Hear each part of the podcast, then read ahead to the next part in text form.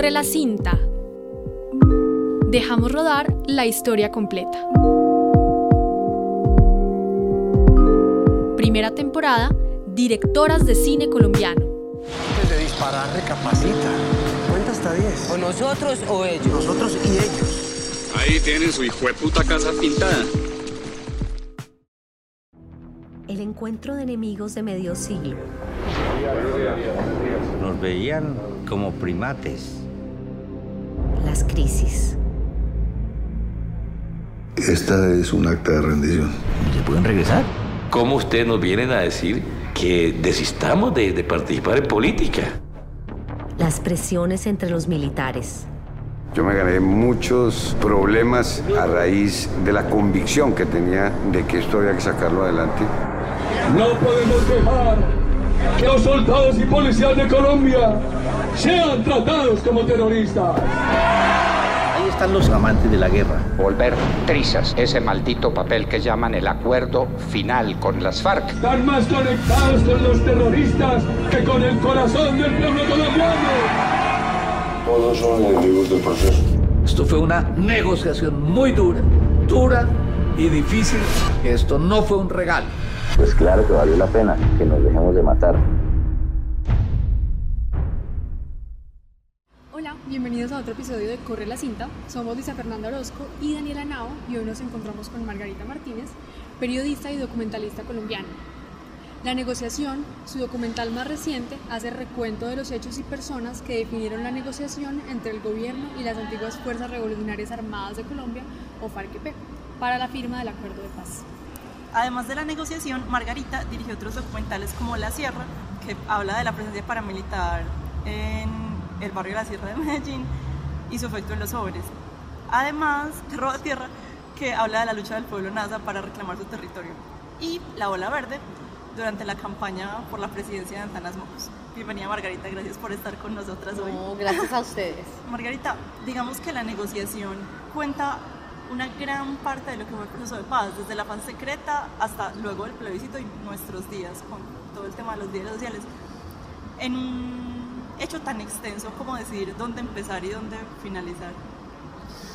Bueno, dónde empezar no era tan difícil, aunque uno siempre piensa que pongo de contexto, etcétera, porque, digamos, tiene una introducción, y la introducción es una introducción histórica, y esa introducción tiene, bueno, muchos años, pero, digamos, la película empieza, el documental empieza a partir del 2012, cuando empieza la etapa secreta, y empieza eh, con las imágenes del el jefe del bloque oriental, Mauricio el Médico, eh, tomando un helicóptero para ir a La Habana, para empezar la, ese, en ese momento la etapa secreta. Y termina con el triunfo del presidente Iván Duque, del partido opositor a los acuerdos, como el nuevo presidente de Colombia. Sí, y digamos, ¿por qué decidiste como extender la película hasta la posesión, digamos, y no, no sé, hasta un año del acuerdo, ¿no? Bueno, dos años, ¿no? Dos años, sí. Ya se cumplen, eh, o sea, la película no solo sobre el acuerdo, sino también llega hasta el ingreso de las FARC a la vida civil, la desmovilización, la entrega de armas y, bueno, el, el triunfo de los opositores.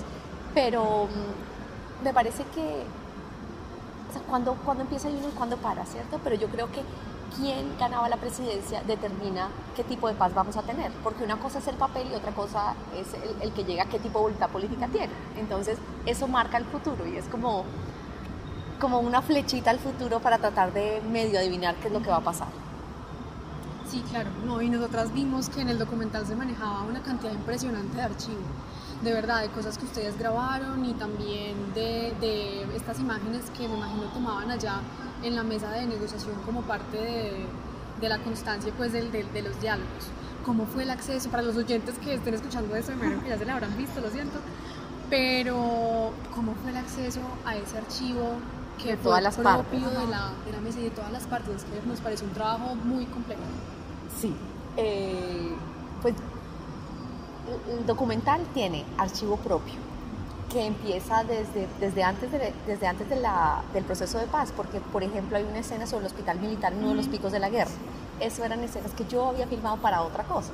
Así que, digamos, yo siento que esto es como la culminación de muchísimos años de trabajo, no solo estos, digamos, seis que traen cronología. Eh, entonces tiene imágenes propias desde antes, durante las negociaciones y después, que yo seguí filmando, seguí entrevistando a la gente. Y al mismo tiempo una recopilación de archivos que son archivos eh, que filmó el gobierno colombiano, que filmaron las FARC, que, filmó el gobierno de Cuba, que era el país anfitrión, eh, que me dio el Centro Democrático. Yo, pues desafortunadamente el, el expresidente Álvaro Uribe no, no me quiso dar una entrevista, pero me ofreció darme el material que ellos tenían en archivo eh, en el partido. Yo fui hasta allá y bueno, lo recopilé. Y también archivo histórico que estaban como en los noticieros de la época, eh, digamos, de la primera negociación con las FARC 1986, hay como imágenes de, de, los que eran, los que después fueron grandes comandantes cuando eran unos jovencitos. Sí, y, pero tuviste que pedir algún permiso, digamos. A todo el mundo. Eh, Mira, sí. acá pido permisos todo el tiempo. Esta película es la película de los permisos. A todo el, tiempo, a, a todo el mundo hay que pedirle permiso eh, rogar, perseverar, más que rogar, no, perseverar. Y si la gente siente que tú tienes como un objetivo serio y que tú quieres hacer algo, finalmente aparecen cosas que tú ni siquiera sabías que existían. Sabías que existían. Claro, y digamos, además del material de archivo, como que hay otras eh, herramientas audiovisuales como las pantallas, pues como poner el marco de las pantallas o el avión que muestra los viajes. ¿Cómo tomaste la decisión de incluir esas animaciones que no se le dan como otro dinamismo al, al documental? Pues claro, porque es un documental muy difícil. Cuando yo filmé La Sierra, pues era la historia de tres jóvenes en un barrio de Medellín, que en uno de los picos de violencia, que está bajo gobierno, digamos, de una estructura paramilitar. Pero son tres historias. Y aunque era muy difícil hacerlo y pues había balas zumbando, bueno, todas las complejidades de, de cubrir una historia de guerra, pues esta, esta, historia en otras dimensiones es más compleja porque hay muchos actores en este proceso y nadie te quiere hablar en cámara, nadie te quiere contar las cosas, así en los corredores te digan y te cuenten y vas como acumulando información y como pudiendo hacer mejores entrevistas porque, sabes qué pasa pero no tienes nada de ese material en cámara. Entonces, eh, pues en general uno es una película en la que le dicen a uno que no todo el tiempo. Y para los que quieren hacer documentales o periodismo o este tipo de cosas, tenía una profesora que siempre decía, eh, para uno no significa hola. Así que yo interioricé eso de tal manera que, que, fue la única manera, o sea, yo me decía eso a mí misma para como poder sobreaguar tanto no, que era lo normal. Sí, es que nosotros, por ejemplo, hubo una parte en la que nos pareció ver que Sergio Jaramillo, eh, él estaba como saliendo de la mesa y ustedes le preguntaron, Sergio, ¿será que podemos ir a grabar a la casa después? Y él sigue de largo. Y nosotros nos quedamos como, uy, pues complejo eso, pero de verdad que eso es a lo que uno se expone siendo pues periodista. ¿Cómo viste tú ese trato, tanto del gobierno como de las FARC, de los que estaban conformando esa mesa de trato hacia, hacia ustedes? Hacia ah, hacia nosotros no, bueno, el, el, problema no era hacia nosotros, porque nosotros somos apenas el registro de la historia, sino la complejidad de hacer una conversación o un diálogo entre enemigos después de que han pasado las cosas tan horribles que han pasado en Colombia. Entonces, eh, pues nosotros simplemente registramos eso y, y uno, si uno quiere hacer algo de esta calibre, le toca tener un poquito de cuero y, y, saber que uno tiene un objetivo y uno creerse que ese objetivo es limpio, bueno e importante. Uh -huh. Yo, por mi parte, me siento que hice todo este esfuerzo porque creo que Colombia merece tener un registro de primera sobre lo que pasó. No sé si esto vaya a ser así o no, todo va a depender del futuro, pero si logramos consolidar la paz, este, eh, esta conversación de paz, como estos acuerdos de paz con eh, la guerrilla de las FARC, va a ser tal vez el punto de quiebre en que empecemos a consolidar a Colombia en paz. Eh, todavía estamos muy cerca, no sabemos si, si de pronto nos devolvemos, no nos devolvemos, pero de cualquier manera, todavía hoy estamos con el nivel más bajo de homicidios desde 1974. Eh, lo mismo mutilados eh, por minas antipersonales, etcétera. Casi todas las casi todos los crímenes y aunque no, te, no, no vivimos en ningún paraíso, pues antes estábamos peor. Entonces eh, el reto es consolidarlo. Y pues de todas maneras hay cosas preocupantes. A comparación del año pasado, esta vez los indicadores de violencia volvieron, están creciendo otra vez. Entonces, ¿qué va a pasar? Sí, esa incertidumbre está cada día también, con muchos asuntos de los diarios sociales, con qué está pasando ahora que supuestamente se acabó la guerrilla más grande, pero vamos a ver. Margarita, y durante esos años que tú estuviste grabando el documental, pues me imagino que ibas y venías como de Cuba acá Mm, ¿Qué piensas de la manera en que los medios de comunicación tradicionales abordaron toda- todo lo de los acuerdos? Pues como estando allá, ver qué decían acerca de eso y qué era lo que estaba pasando. Pues unas conversaciones de paz, por definición, son secretas y herméticas. Y en este caso, de, de pronto, demasiado secretas y demasiado herméticas. Entonces, pues más que los medios de comunicación, muchos personajes de la oposición o gente realmente preocupada de lo que estaba pasando, pues lanzaban informaciones o desinformaciones. Em, pero yo creo que cuando se mire una de las lecciones de lo que hizo mal el gobierno fue una estrategia de comunicación muy débil, muy débil pues por decirlo menos. Entonces, la, digamos, la calle, la calle colombiana se llenó de rumores, mentiras, medias verdades, verdades. Y el gobierno no supo cómo hacerle frente a eso, o sea, no supo tener como, digamos, dos maneras, que es una negociación interna eh, que se pudiera hacer secreta y otra como una comunicación de algo que se pudiera Claro. decir o, bueno, no sé, una estrategia, eso, en eso, pues claramente se falló. Sí, digamos que finalmente en el momento del plebiscito la ciudadanía tuvo un papel muy importante en difundir y en invitar, hey, eso es importante, léanse eso, más de lo que tal vez el gobierno no se concentró tanto en esa otra parte de... Sí, sí, evidentemente había una estrategia y una, había una rigurosidad en, las en, en la negociación, había una formalidad, había una cantidad de gente que estaba estudiando, que había estudiado y que seguía estudiando los temas para ver posibles salidas en cada uno de los temas, o sea que había, era una negociación profesional, pero las comunicaciones no, digamos, no, no se pensaron de una manera más estratégica. Sí, y hablando sobre todo de estos difusores de, de información y de lo que tú mencionas en el documental como medias verdades, pues vemos que tú en el documental no dices directamente que Uribe es el enemigo de, de los acuerdos de paz, pero por, por los momentos en los que tú insertas como ciertos, ciertas grabaciones que tú dijiste habías recopilado de- del archivo del Centro Democrático, pues se da a entender eso. ¿Cómo decides tú en qué momento ponerlas? ¿O ¿Cuál fue, cuál fue el criterio?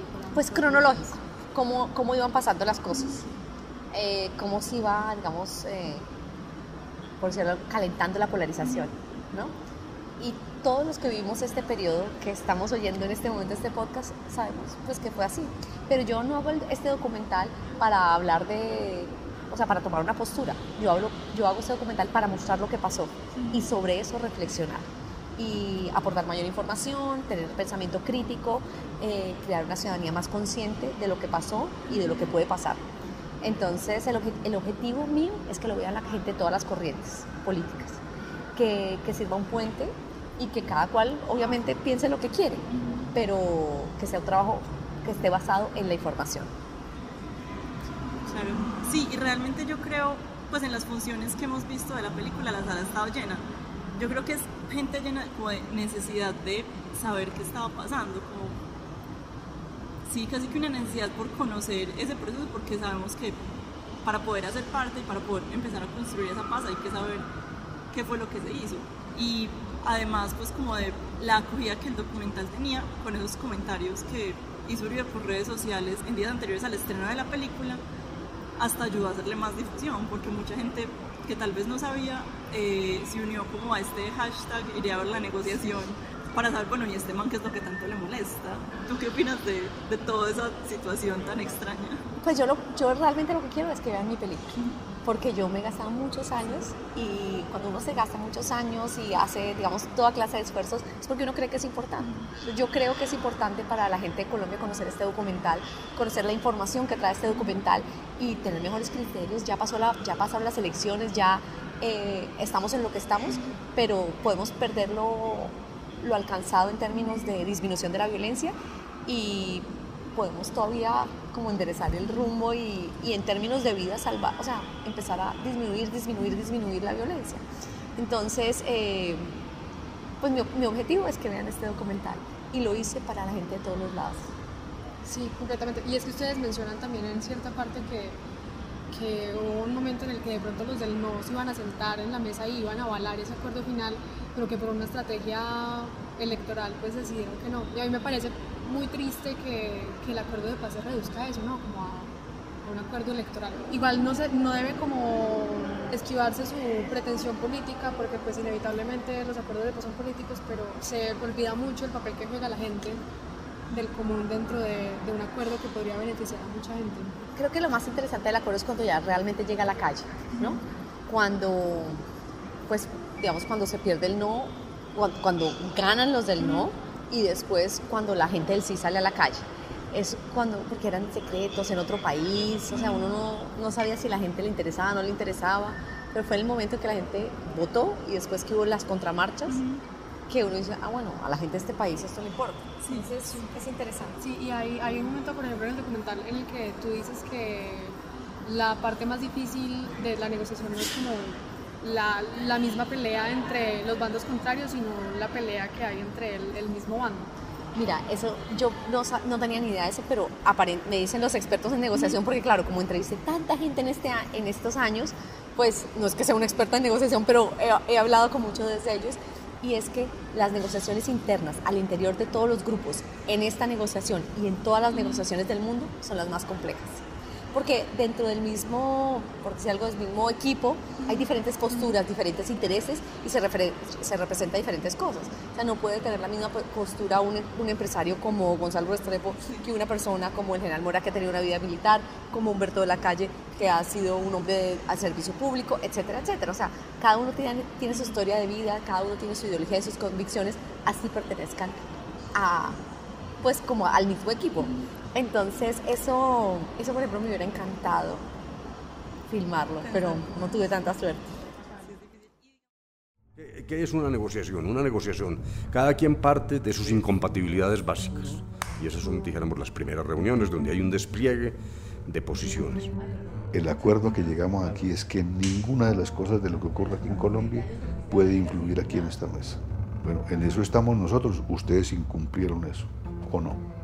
Ellos tenían un discurso muy radical, se les iba la mano, dicen, no, nosotros no vamos a dejar las armas. Entonces yo consulté al presidente y le dije, mire, pues lo que están diciendo, y así no, no podemos meter al país en un nuevo proceso de paz después de tres fracasos y los hombres las FARC andan en ese plan. Entonces dijo, no, me parece muy bien, dígales eso. Pero dentro de esas incompatibilidades básicas, la, la sabiduría es establecer dónde hay un territorio común que se superpone y sobre eso uno construye una realidad nueva, un paso nuevo.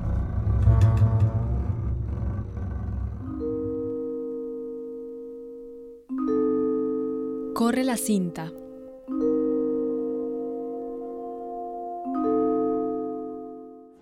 Y digamos, pensando un poco en esa clase de conflictos al interior del bando, eh, como tú contigo misma y con tu equipo de trabajo tuvieron algún momento de decir, "Ey, ¿qué estamos haciendo con esto? o alguna... Pues no tanto porque cuando yo filmaba, pues como costaba tanto filmar en La Habana, entonces yo contrataba un camarógrafo cubano, un sonidista cubano. Y la verdad es que, y después decidí que yo me iba a, contra- eh, a comprar una camarita chiquita, más o menos buena, pero de cartera, para como poder moverme. Entonces no es como que yo estuviera todo el tiempo con mi equipo. En realidad yo estaba acá todo el tiempo sola. Pues de hecho, esa, Felipe Aljure nos, fue nuestro consultor en el proyecto y cuando él se empezó a ver el, el material y encontraron esa imagen, dijeron, esta imagen es buenísima. Que es una imagen, yo en la- a, las- a la entrada de las, digamos, de donde eran las negociaciones, con el trípode, como Sí. eso, y dice, no, ahí te ves más sola que un uno. Y así era como era esa, esa filmación, más sola que un uno. Y digamos, ¿cómo te cambió a ti o cómo sientes que te enriqueció, no sé, haber vivido todo este proceso del documental, que es como tu gran proyecto? Pues a, a mí me da, yo siento como humildad del trabajo tan enorme que hicieron las delegaciones. Eh, por ejemplo, los del gobierno tuvieron que abandonar sus familias, su vida acá en Colombia para estar pues casi que todo el mes allá. O sea, eran como 20 días, una, una cosa, como 20 días del mes en La Habana. Y en vez de uno vivir con su familia, vivir con los compañeros de trabajo, desayunar, almorzar, comer, o sea, muy complejo. Así que pues fue un sacrificio tan enorme, tan enorme. Y otra cosa que me parecía siempre rara era, yo los veía entrar como con los maletines y yo decía, ¿cómo puede ser que ellos puedan cambiar la vida de tanta gente? Pero así es. Este acuerdo de paz, con todas las regiones que todavía faltan por consolidar, incluso algunas que están peor que antes, pero hay muchísimas más que, que, que están en paz y que, o que están en el post-conflicto. Entonces, pues es algo increíble, ¿no? Sentir que, que un acuerdo entre personas cambia en el terreno tantas realidades. Y dentro del documental se le da voz a muchas personas, como ya lo hemos dicho. Y, por ejemplo, nosotras estábamos comentando que nunca habíamos visto que se le preguntara a ciudadano del común, pues al ciudadano de a pie, qué opinaba de los recuerdos. Y eso hacen precisamente ustedes. Recordamos que en una parte entrevistan incluso a un señor que estaba limpiando la llanta de un taxi. Cosas así, ¿por qué? Porque fue importante, porque considerabas que era importante incluir el testimonio de ese tipo de personas en el documental. Pues porque esta es la vida de, de Colombia, ¿no? O sea, la historia de Colombia se, se escribe con base en ganadores y perdedores de las guerras, eh, etcétera, y el ciudadano del común como que va al vaivén de los acontecimientos políticos, pero no porque no tenga una opinión, sino porque hay unas fuerzas pues, antidemocráticas, ¿cierto? Porque cada vez que hay una guerra es como que la democracia no está funcionando. Y era una, pues, como un, o sea, ellos también son parte de esta negociación. Los ciudadanos del común somos parte de la negociación. Y finalmente somos, pues, como, ni siquiera nosotros, la gente de las zonas más afectadas por el conflicto son a los que en realidad les importa. En las grandes ciudades no cambió mayor cosa luego de eso. Para nada, no cambió la vida de los que vivimos en la ciudad, no cambió un milímetro. Y con el resultado del plebiscito, o sea, si ustedes mostraron el mapa ahí. Se, se, decidió por ellos, como por la gente que Ajá, en verdad sí le afectaba. Y hablando de la gente, pues como que sí le afecta realmente, nos conmovió mucho la escena de las víctimas, como ese contraste entre la imagen con el audio que se presentaba. ¿Cómo se llegó a esa decisión? Tal vez, no sé si ellos pidieron no ser mostrados o si tú pensaste que por respeto podía. Pues, ¿sabes qué? Es, pues llevamos, hoy es el tercer día de que se está mostrando la película y varias personas, por ejemplo, me han dicho, ¿por qué no le diste cara a las víctimas? ¿Por qué lo hiciste de esa manera? Pero la racionalidad que hay detrás de eso es que yo cada una de esas historias de las víctimas, porque son voces de las víctimas que fueron a La Habana, porque todo es en realidad sobre La Habana, o sea, sobre ese proceso en La Habana. Cada una de esas víctimas representa miles de mujeres y de hombres, jóvenes y niños, viejos y ancianos, que les ha pasado lo que ellas relatan. Entonces, pues esa fue la, esa fue la racionalidad detrás de escoger ese tipo de escena. Y también el final de la película nos parece que está entre esperanzador y desesperanzador, porque pues cuenta el panorama en el que estamos actualmente, con todo esto que está pasando con Santrich, con Márquez, bueno, con los cabecillas, y pues nos preguntábamos mucho, ¿tú qué piensas o cómo ves que van a terminar los acuerdos de paz? ¿Cómo los ves a futuro? No, me encantaría saber cómo van a terminar, no sé, pero sí estamos en un momento de gran incertidumbre porque pues el presidente Duque acaba de cumplir 100, 100 días, no sabemos si vamos para adelante, para atrás, eh, o sea, no, no, no, tenemos claro cuál es la visión. Eh, la esperanza es que se profundice por el bien de la gente que vive en las regiones de Colombia, por el bien de todo el país y que marchemos, consolidemos, avancemos en, en el camino de la paz pero en este momento no, no, no, no, se ve cuál es el panorama, cuál es la visión a seguir. La incertidumbre, las cifras que mencionas que habían bajado y están resurgiendo otra vez. Margarita, y días previos a la, al estreno del documental, tú estuviste en un conversatorio con Ana Cristina Restrepo, la periodista, y en el conversatorio mencionaste que sin las mujeres no habría sido posible hacer la, pues el acuerdo, ni el documental, ni así, pero digamos que ellas no aparecen tanto visiblemente en el documental. Entonces, ¿cómo funciona? Pues, primero como, como es un documental complejo porque hay tantas voces, o sea, no es un, un documental sobre tres personas, claro. Sino es un documental sobre un proceso político, eh, sobre la búsqueda de la paz en Colombia.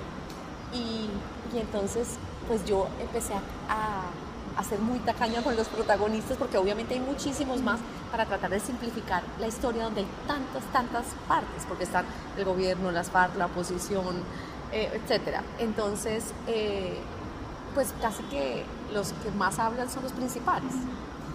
Y eh, creo que cada delegación tenía una mujer como principal, pero yo creo que hasta la llegada de la canciller María Ángela Holguín no había como una mujer muy fuerte en la negociación.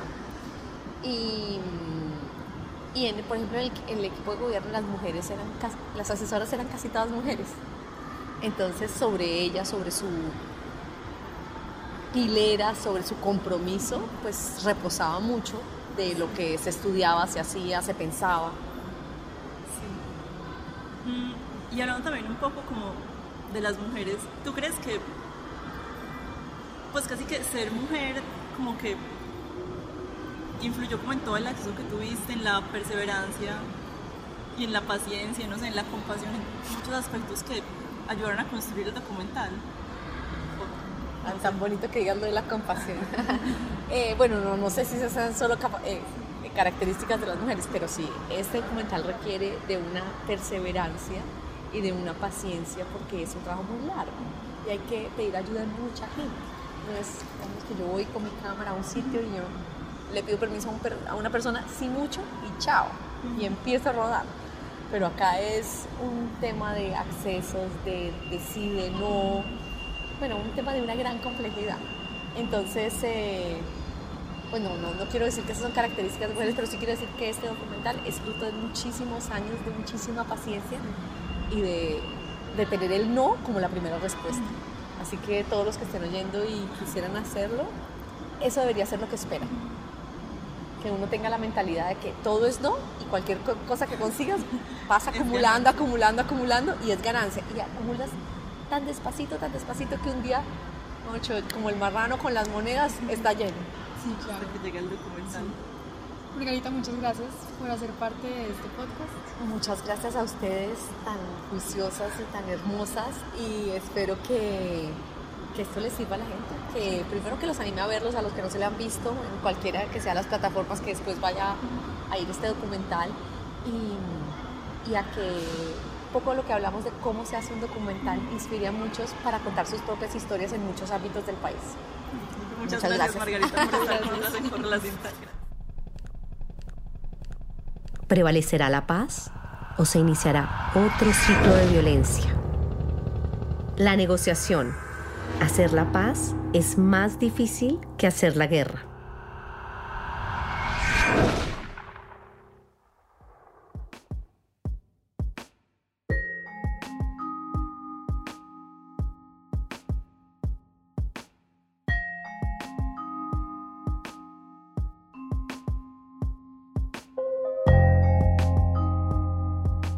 Corre la cinta. Dejamos rodar la historia completa.